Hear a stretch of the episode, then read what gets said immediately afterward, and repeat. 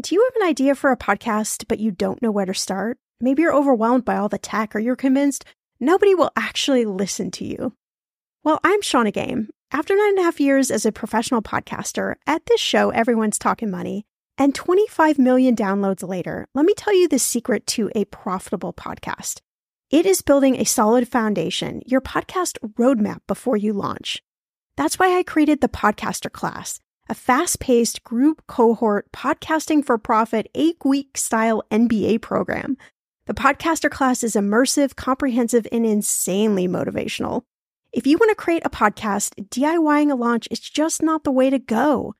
In the podcaster class, you'll get the tools, tips, and strategies to create a podcast that resonates with listeners and one you can be proud of. Get this 90% of podcasters never make it to episode three. That's 2.8 million podcasters who just quit. So to be a top podcaster, you only need to publish 21 episodes, but you got to make them good. So in the podcaster class, I'm taking the mystery out of how to create, launch, and profit from your podcast so you can create a top 1% podcast just like this one. The May cohort is now open for enrollment. Classes start May 22nd. There are only 15 spots open. You are going to learn podcasting with me and 14 other amazing people. You can learn all the details at thepodcasterclass.com. Use code podcast when you sign up for $100 off. That's thepodcasterclass.com. When it comes to financial advice, you got to trust the source. It's why you listen to this podcast. When I'm looking to upgrade my wallet, I turn to NerdWallet. Their expert team of nerds dives into the details to help you find smarter financial products. Before NerdWallet, I was paying for vacations all wrong. I was missing out on miles I didn't even know I was leaving on the table. Now I've got a new card with more miles and more upgrades. What could future you do with more travel rewards? I don't know, maybe that fancy hotel upgrade that you have always been dreaming about. Wherever you go next, make it happen with a smarter travel credit card. Don't wait to make smart financial decisions. Compare and find smarter credit cards, savings accounts, and more today at nerdwallet.com. Nerdwallet Finance smarter. As with all cards, credit is subject to lender approval and terms apply. Raise your hand if you like snooping on other people as much as I do. Nothing malicious, of course, but there's something about having a behind the scenes look at people's lives that is exciting. And when it comes to investing, who wouldn't want to know how others invest their money? Brian Portnoy, behavioral finance expert and co editor of the book How I Invest My Money, will take us on a little snooping adventure in this episode to look at how others invest their money. You're listening to Millennial Money with award winning money expert and serial entrepreneur, Shannah Compton Game, where we flip the script on the old school approach to everything your parents never taught you about money. Each week, Shannah creates a safe space by talking with special guests from around the world about money wellness, entrepreneurship, traveling like a boss, and what makes millennials tick. Unique stories, trailblazing perspectives, tips, tricks, and everything there is to know about money. Find it all here as you uncover your money story and unlock the life you want to live. Pretty cool, right? Here's Shauna, money expert, Indiana Hoosier, and burger aficionado. Hi, my friend. It is so good to have you here. And yeah, I, ha- I have to admit a little something. I I like to snoop. My favorite thing to do is to go on a walk at night and look in houses to see how people live. Mm, don't don't let your mind go racing. This is really an innocent, I promise, guilty pleasure done completely in a PG manner, but I have this feeling I'm I'm not alone on this one. There's something about looking at other people's lives. It's the premise behind why we use social media, right? Or or our um what do we call it? Addiction. Right, right. Our addiction to social media. And since we don't openly talk about money, it's difficult to know where other people truly stand. So if we're going to talk about investing, the number one question you always ask me over and over and over again is how should I invest my money? What funds? In real estate? Should I buy cryptocurrency? What about gold and silver? You name it. Well, the book How I Invest My Money was born from a blog post by Joshua Brown at his The Reformed Broker blog, answering that very question that so many other people wanted to know. And this blog post went viral, and Joshua and Brian teamed up to pull together 25 chapters from money experts talking about how they invest. So by the end of this episode, you'll learn about Brian's investment journey and you'll hear tons of other interesting takeaways from this very insightful book. So let's get into it. We're here to talk about a lot of different things, but in particular, your new book, uh, How I Invest My Money, which is this really cool collection of, of short essays from experts who are in the money field, who have devoted their careers to helping other people with their money. And I know this all came uh, inspired by a blog post by Joshua Brown, your, your co editor. Uh, the blog post was called How I Invest My Money, and it really went viral. And I think it's an interesting idea because so many people want to know how do the money people actually do money and what trips them up. So I thought we'd just start with, you know, why do you think this blog post uh, really went viral and, and why is this book ultimately resonating with people? um, well, the easy answer is that everyone's pretty nosy and everyone likes to know what everybody else is up to. Um, you know, you, you know as well as anyone that that money is a, an emotional lightning rod, and issues of status and envy and curiosity and anxiety are kind of just wrapped up with it. So, you know, when there's the opportunity to kind of see and hear what other people are doing, um, and you know, including so-called experts who have devoted, you know, their careers to being financial advisors or portfolio managers. Um, I think it um, it raises eyebrows. So yeah, Josh's um, blog post in mid 2019 was uh, um, very well received, and you know, he and I right after that talked about maybe getting together a, a group of friends and peers to you know for a collected group of essays. Yeah, I, I love it. I think it's such a interesting idea. And if you let me indulge for just a moment, um, you talk about the emotions around money, which is something I really want to dive into. I talk a lot about mindset and your money story and how that how that basically impacts, you know, the decisions that you make about money. And your essay, I'd love to read the first two paragraphs because I feel like a lot of people can relate. You said, "My parents fought about money all the time. It's not that they were lacking." My dad made good money, my mom was good at spending it. They didn't seem to like each other for many reasons, and money served as this language of conflict and a currency of control. Following the divorce, issues of alimony and child support extended the unpleasantries for decades. Fast forward to recent times, I'm sometimes asked what I learned from my parents about money. The short answer is nothing, which I love. a longer, harsher answer is that money is a tool to buy things and to hurt others. And that it really impacted me those words and i think so many people can can relate to that. You know how do we balance this relationship with money this this tool that you say to buy things but then also it's used to hurt people? Like how do we rationalize that out? I think before we rationalize it we we have to oh man where to where to start? I mean first first of all you know the the the the brain is hardwired to make terrible decisions on all things money. Like the the the brain is wired to survive and thrive in difficult times. And so, you know, money life, which is really complicated and noisy as a subset of this really big noisy world we live in, it's it's overwhelming. So I I I, I speak to lots of crowds, um, work with lots of clients, and I really like to actually stay away from the word irrational and just say that we're normal and that we're human.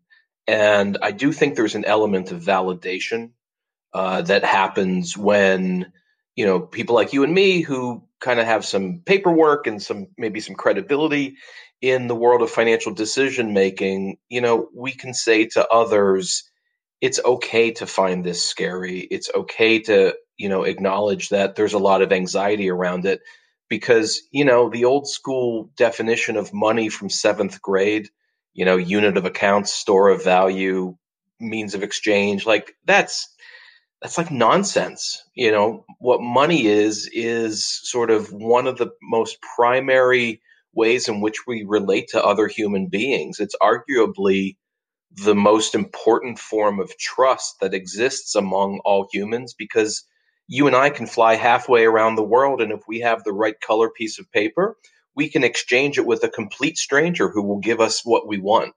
So it really sits at the at the root of kind of our social relations, and it's no surprise that there's a whole stack of emotions. Some of them good, hope, aspiration, um, you know, positive stuff, alongside you know some of the some of the more negative stuff. But you can't you you, you can't have the the good stuff without the bad.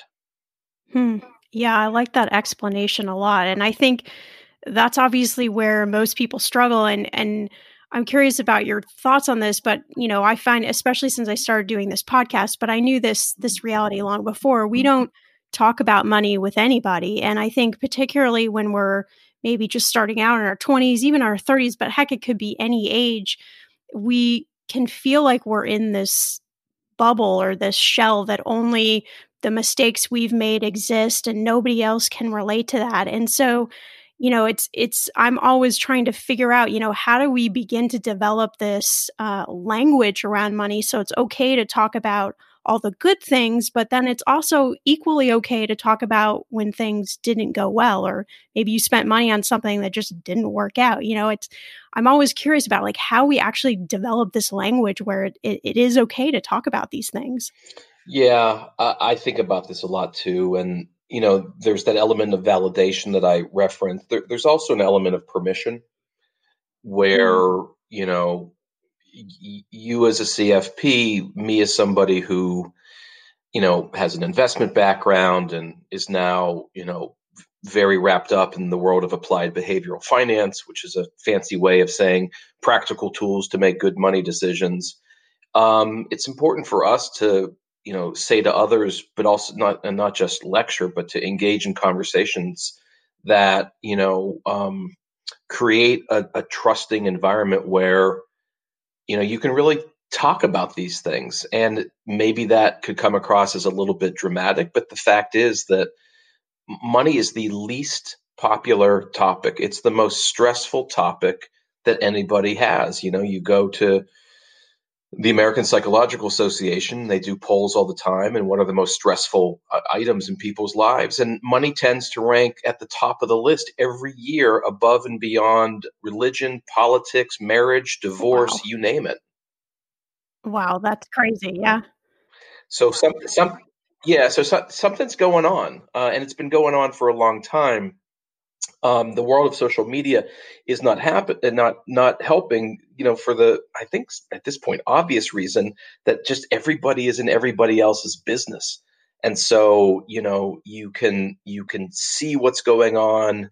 You can begin to i don't know uh, observe things that might not be entirely true. And and one thing's for certain like it's relatively easy to see others' assets. It's almost impossible to see their liabilities. So you've got a whole world of people um, who are just fronting their assets but hiding their liabilities. And so no one really knows what in the heck's going on out there.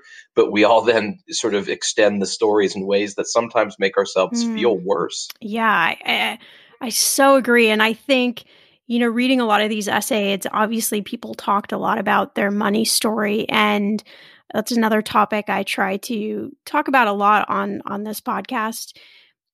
I'm curious, you know, what are some ways that we can go about like if we've never thought about our money story or maybe how it's impacting us financially, what are some of the ways we can figure out like sort of I guess unpack or unravel what that is and then how that's maybe impacting good or or not so good uh, in our money decisions or, or, you know, keeping us from goals, whatever it might be?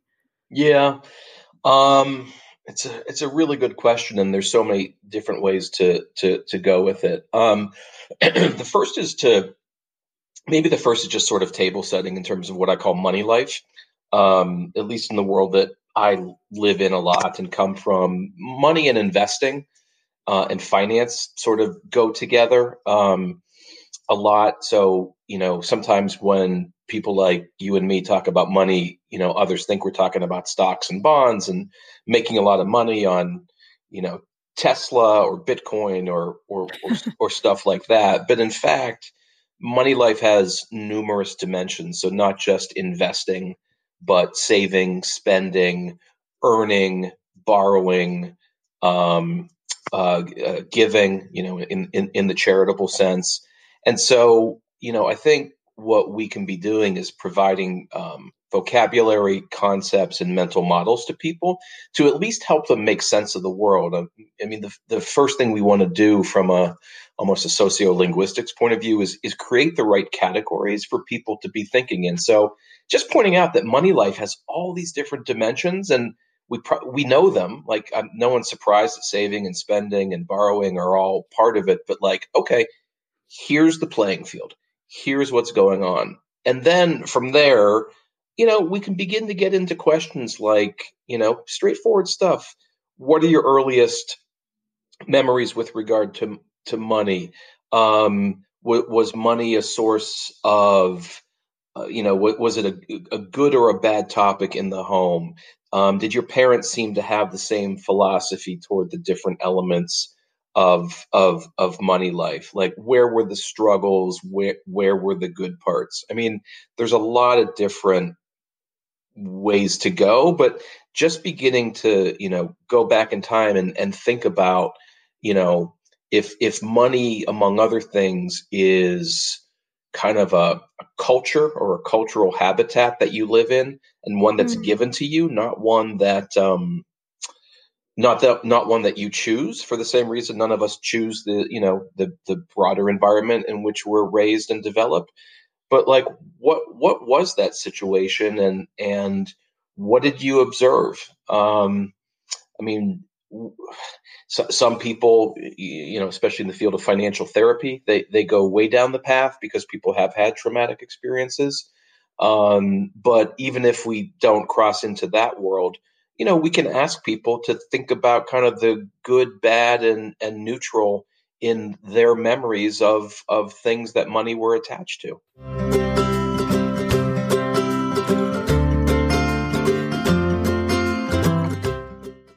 The weather is getting warmer. I'm so excited, and it is time to say goodbye to all those jackets and sweaters and hello to the shorts and t shirts. I wanted to update my summer workout wardrobe for the long haul without, you know, spending a fortune. Luckily, I found Quince and I am in love. Quince is your go to place from everything from premium European linen dresses, blouses, and shorts from $30, washable silk tops, timeless, 14 karat gold jewelry, and so much more. The best part of all, all Quince items are priced 50 to 80% less than similar brands.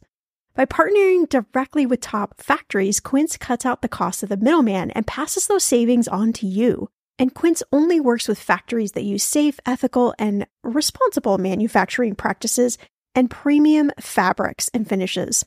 I love that.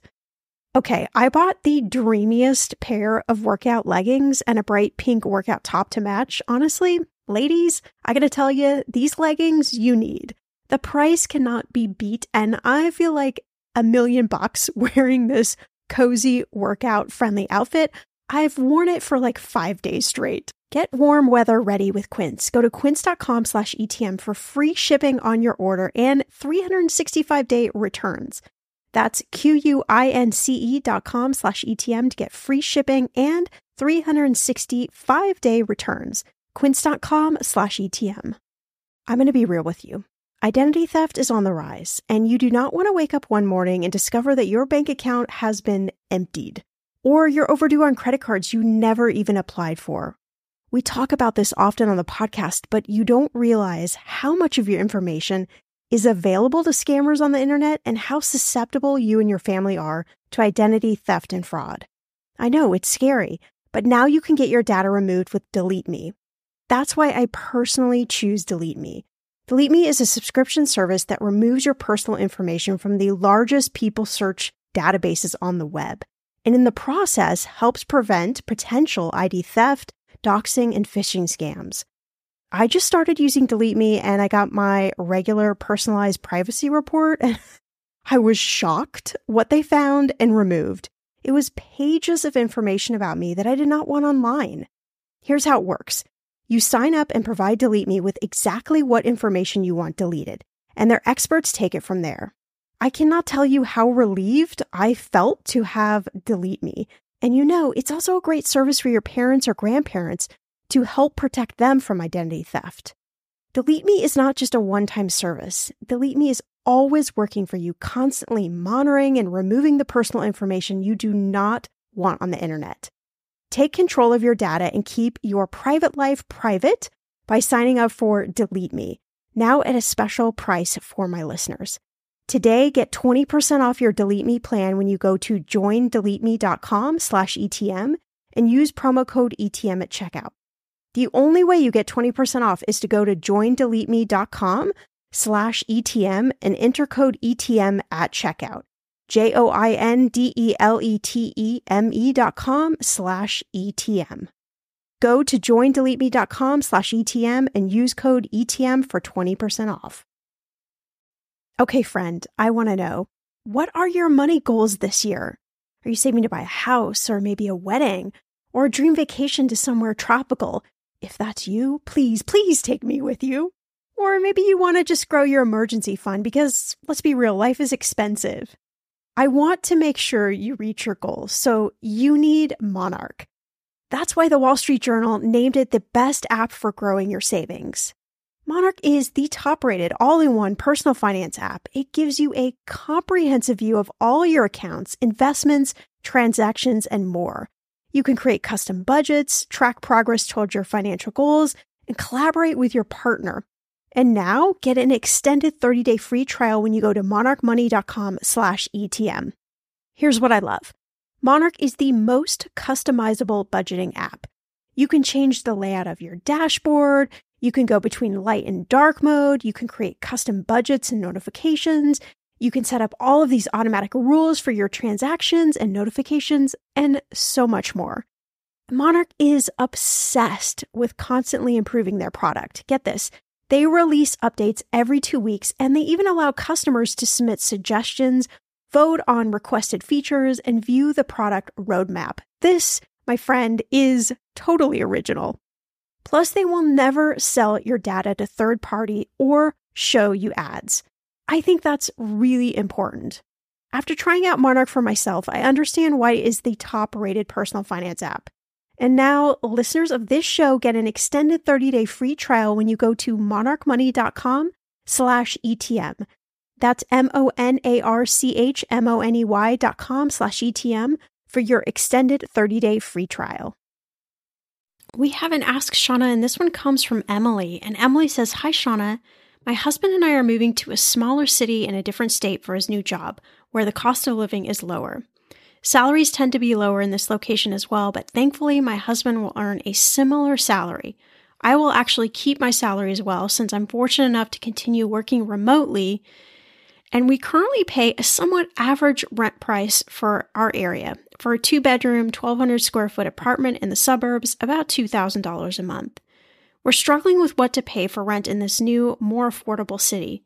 We certainly won't plan to pay the same amount even if we can technically still afford it. However, having a nice apartment with some amenities makes me feel a bit better about the move overall, and working from home indefinitely.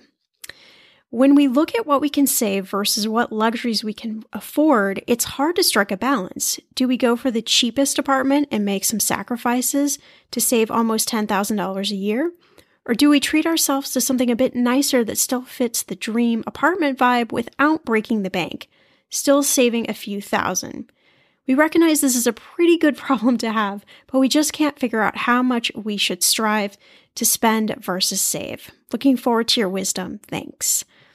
Emily, yeah, I mean, come on, this is such a great problem to have. You are right on the money, but this is also a dilemma that so many people face. It's it sounds almost silly to talk about it in terms of a dilemma, but this is really where money gets in that gray area, right? You just aren't sure what option is better. And so it's about trying to figure out pros versus cons.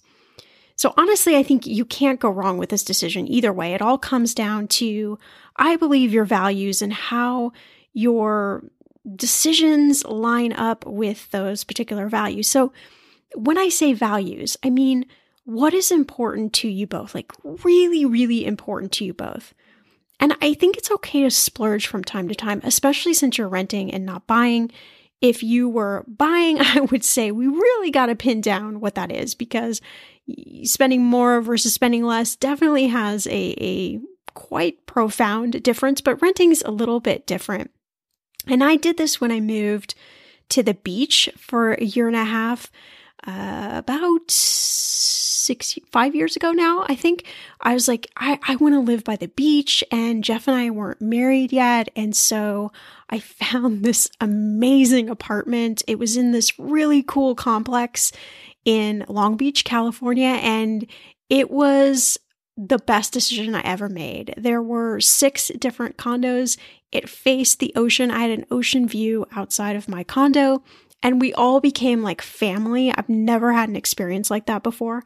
And it was expensive, and it was definitely a luxury. And I only lived there for about a year and a half.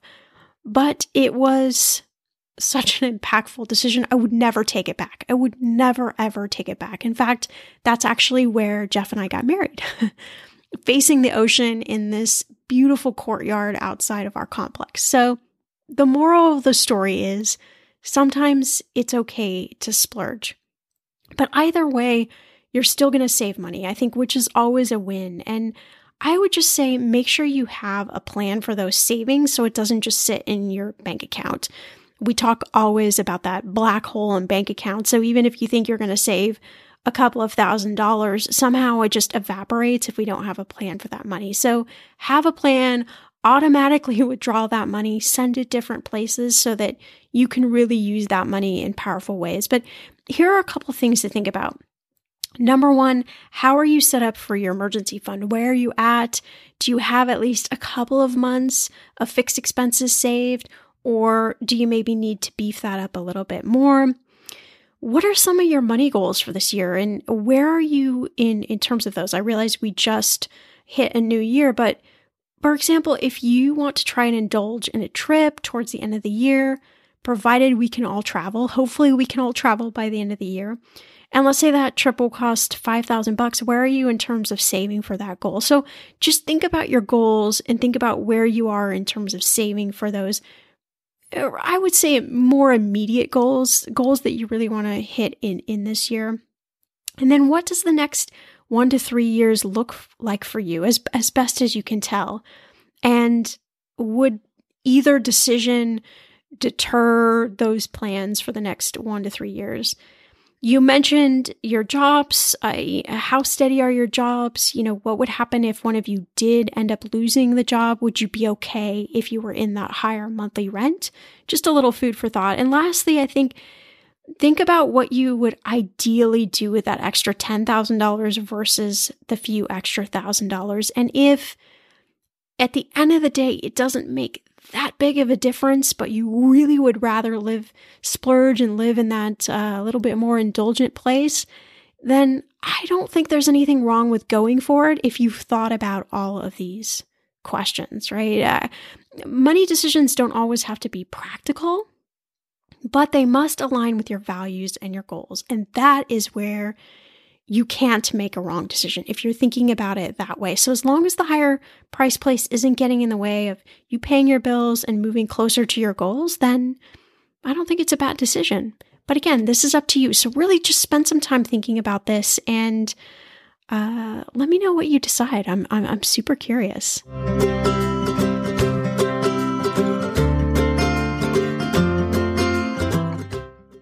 I'm just curious, uh, how did you make your way into being really excited about the, you know, the mindset feature around money? Yeah, that started about 10 years ago, I'd say. I mean, going way back, um, I did a, a, a doctorate in social sciences. And so I studied politics and economics and sociology and history.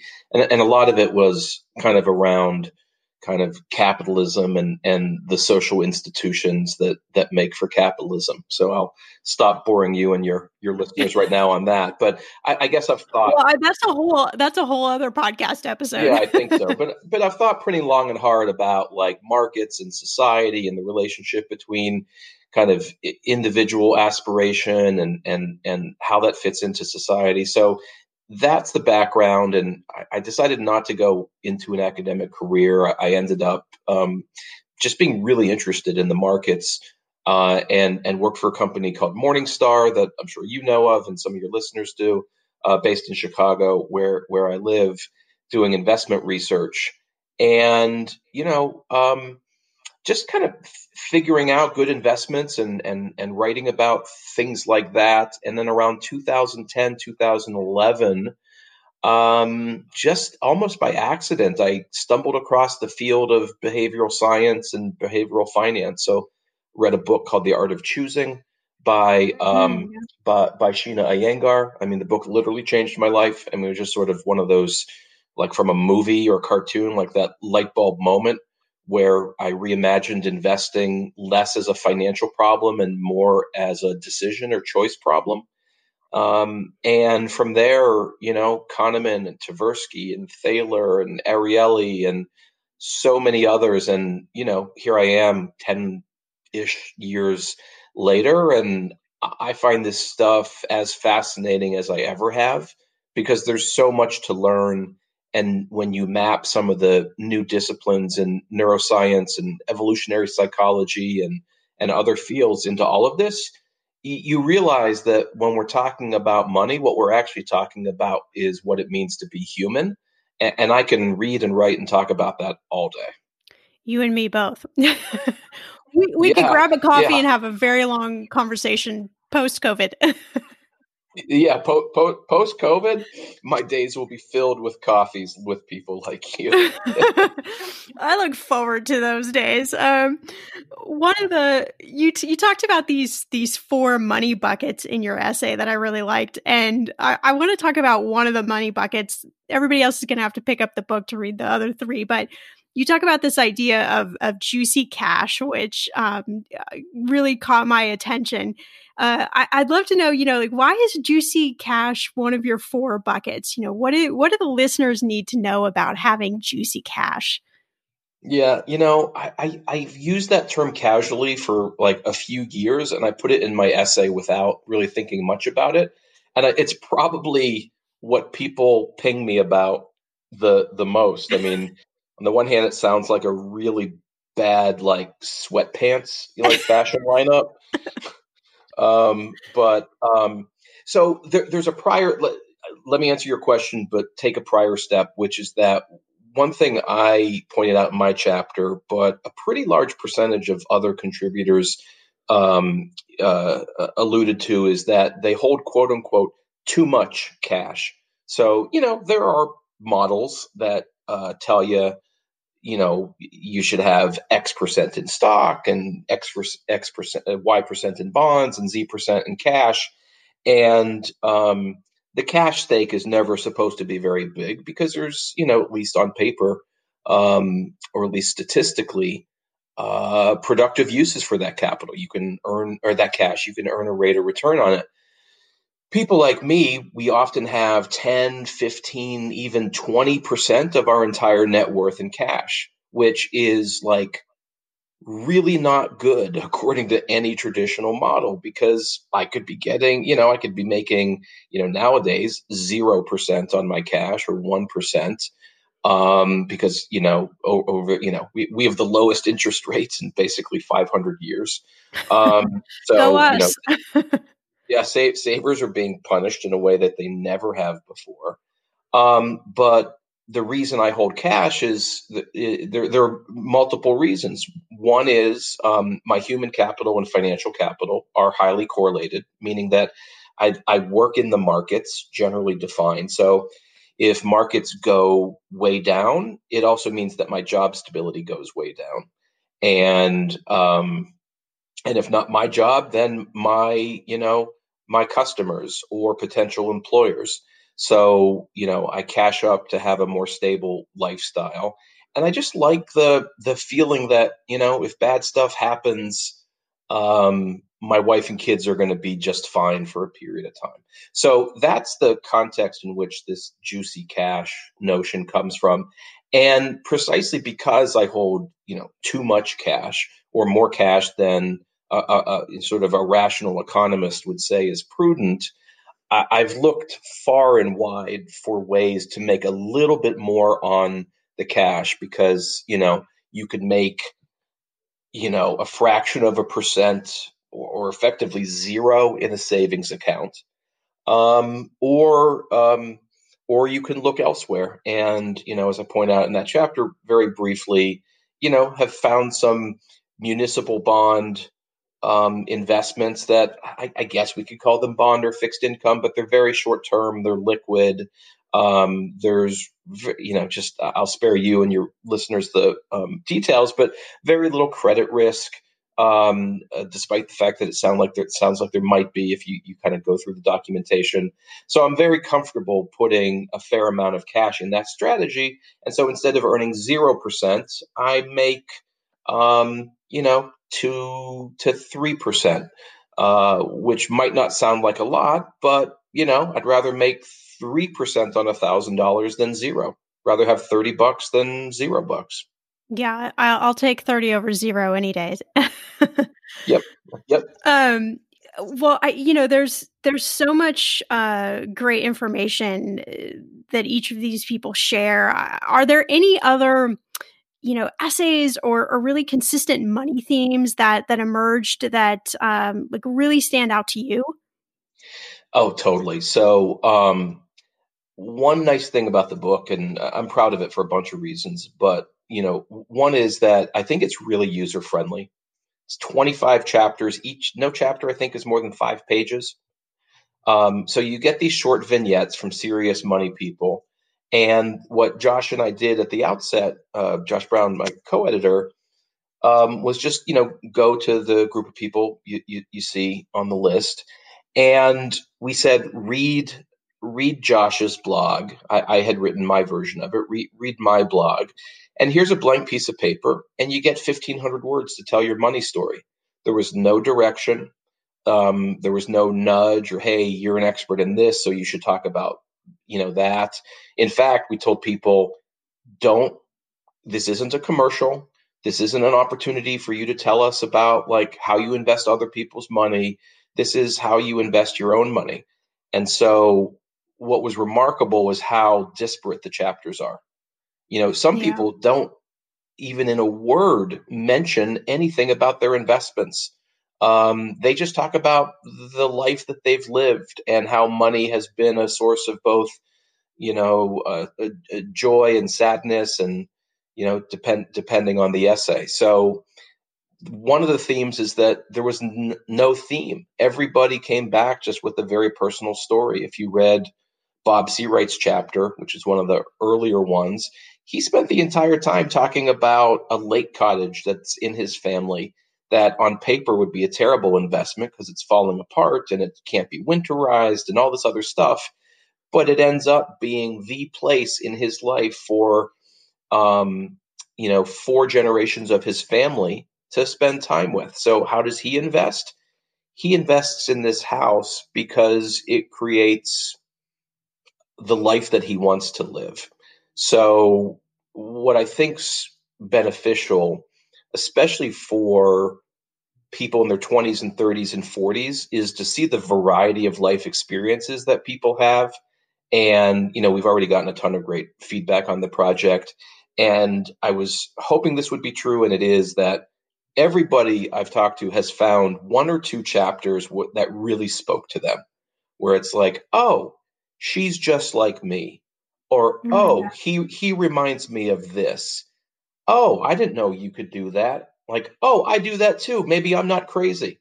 But whatever the experience is um, that you know we go back to validation and permission and even empathy you you can kind of find some fellow travelers and realize that um, money is value laden and how we save spend invest borrow give um, even the jobs that we choose to earn a living, um, th- those are all just so cl- closely wrapped up with our not just our values but our identity like wh- who we are.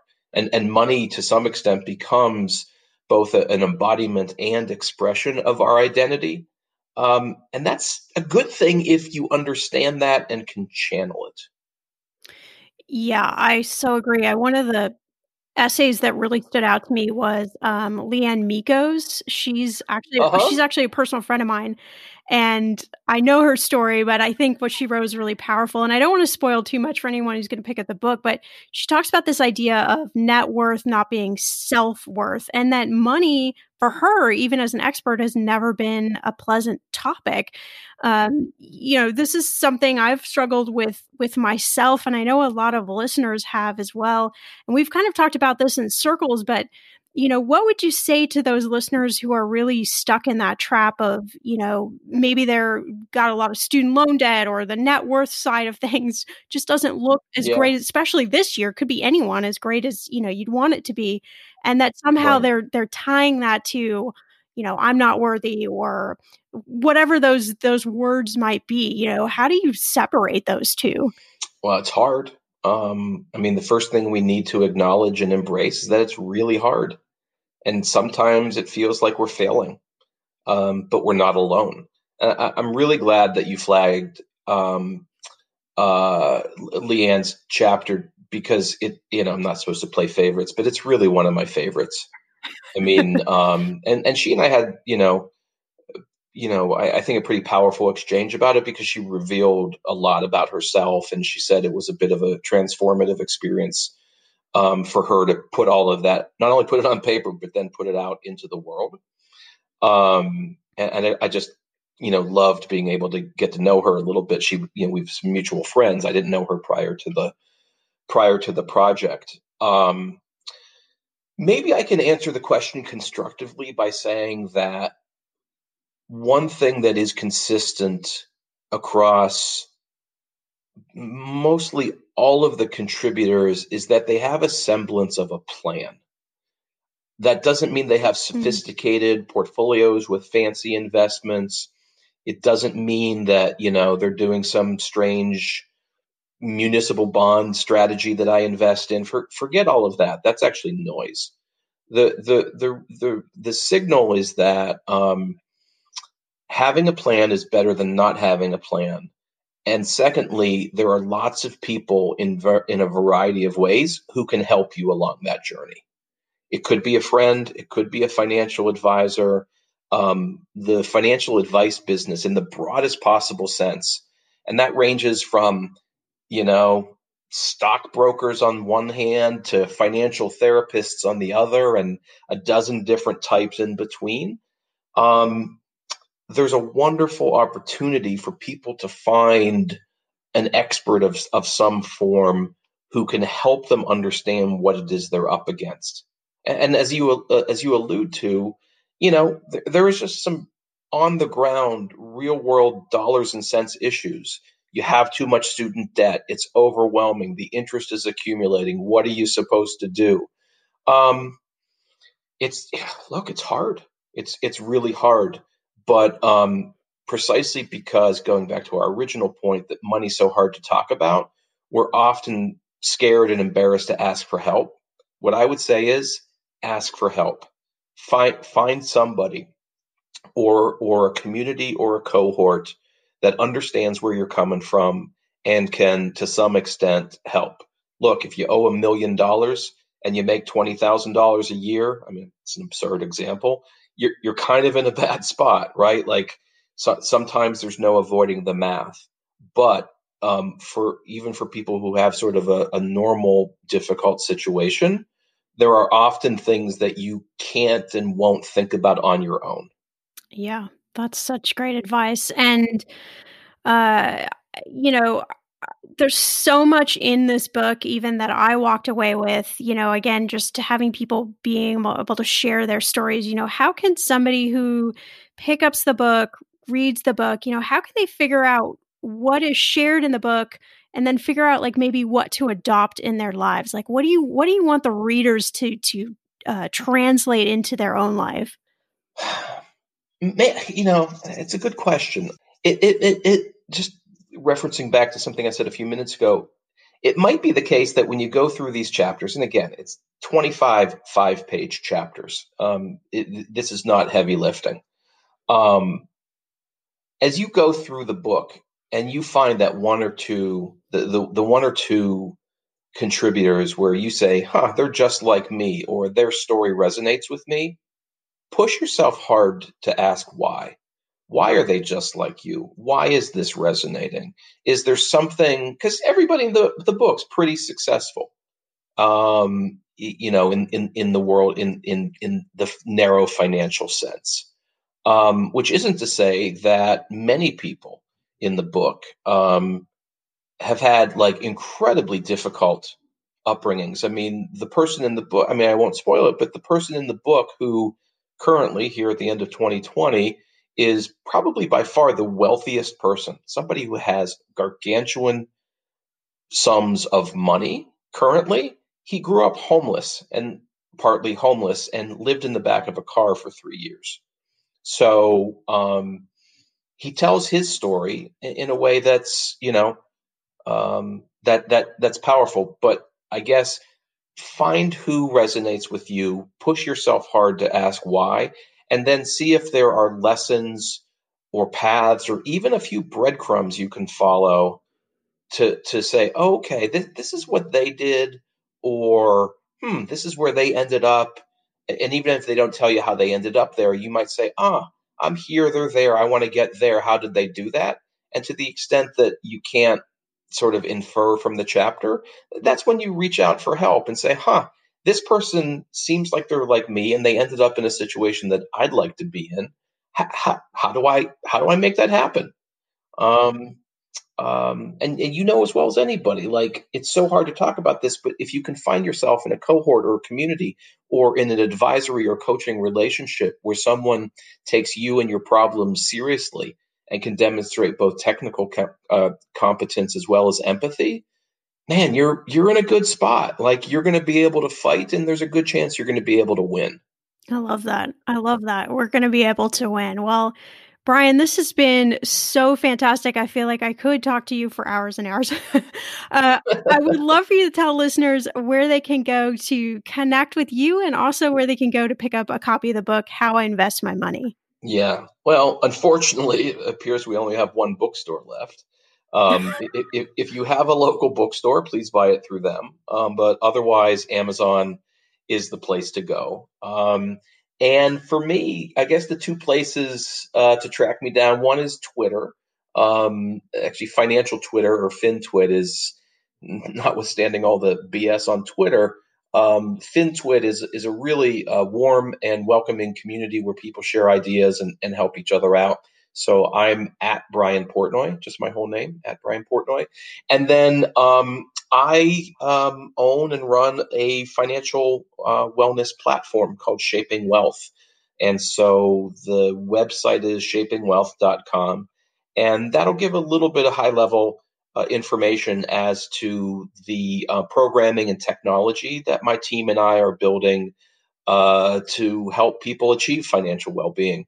Um, and uh, uh, and if you know anyone wants to get in touch with me, they could do that through you know through the website. I don't know about you, but I thought it was super exciting to hear behind the scenes how other people invest their money. And I read How I Invest My Money and I learned a lot from the book. And it was just really exciting to read about other people sharing their money stories, particularly finance experts, because I think when you do that, it's so powerful. You realize how much we all are so much alike. So definitely check out the book and pick up a copy. And if you love this episode, do me a favor, share it with a friend, share it with a family member, get them excited about investing.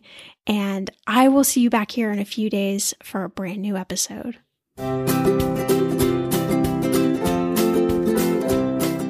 Hey, you. Yes, you. Before you go, we want to say thanks for listening to this episode of Millennial Money. For all the links, tags, and ads you've heard on today's episode, check out the show notes or go to mmoneypodcast.com, where you'll find more episodes to share with your friends. While you're at it, leave us a review and make sure to subscribe wherever you listen so you don't miss out on all the money tips and tricks that will take you from a millennial regular to a millennial money expert. See you back here in a few days with a fresh new episode.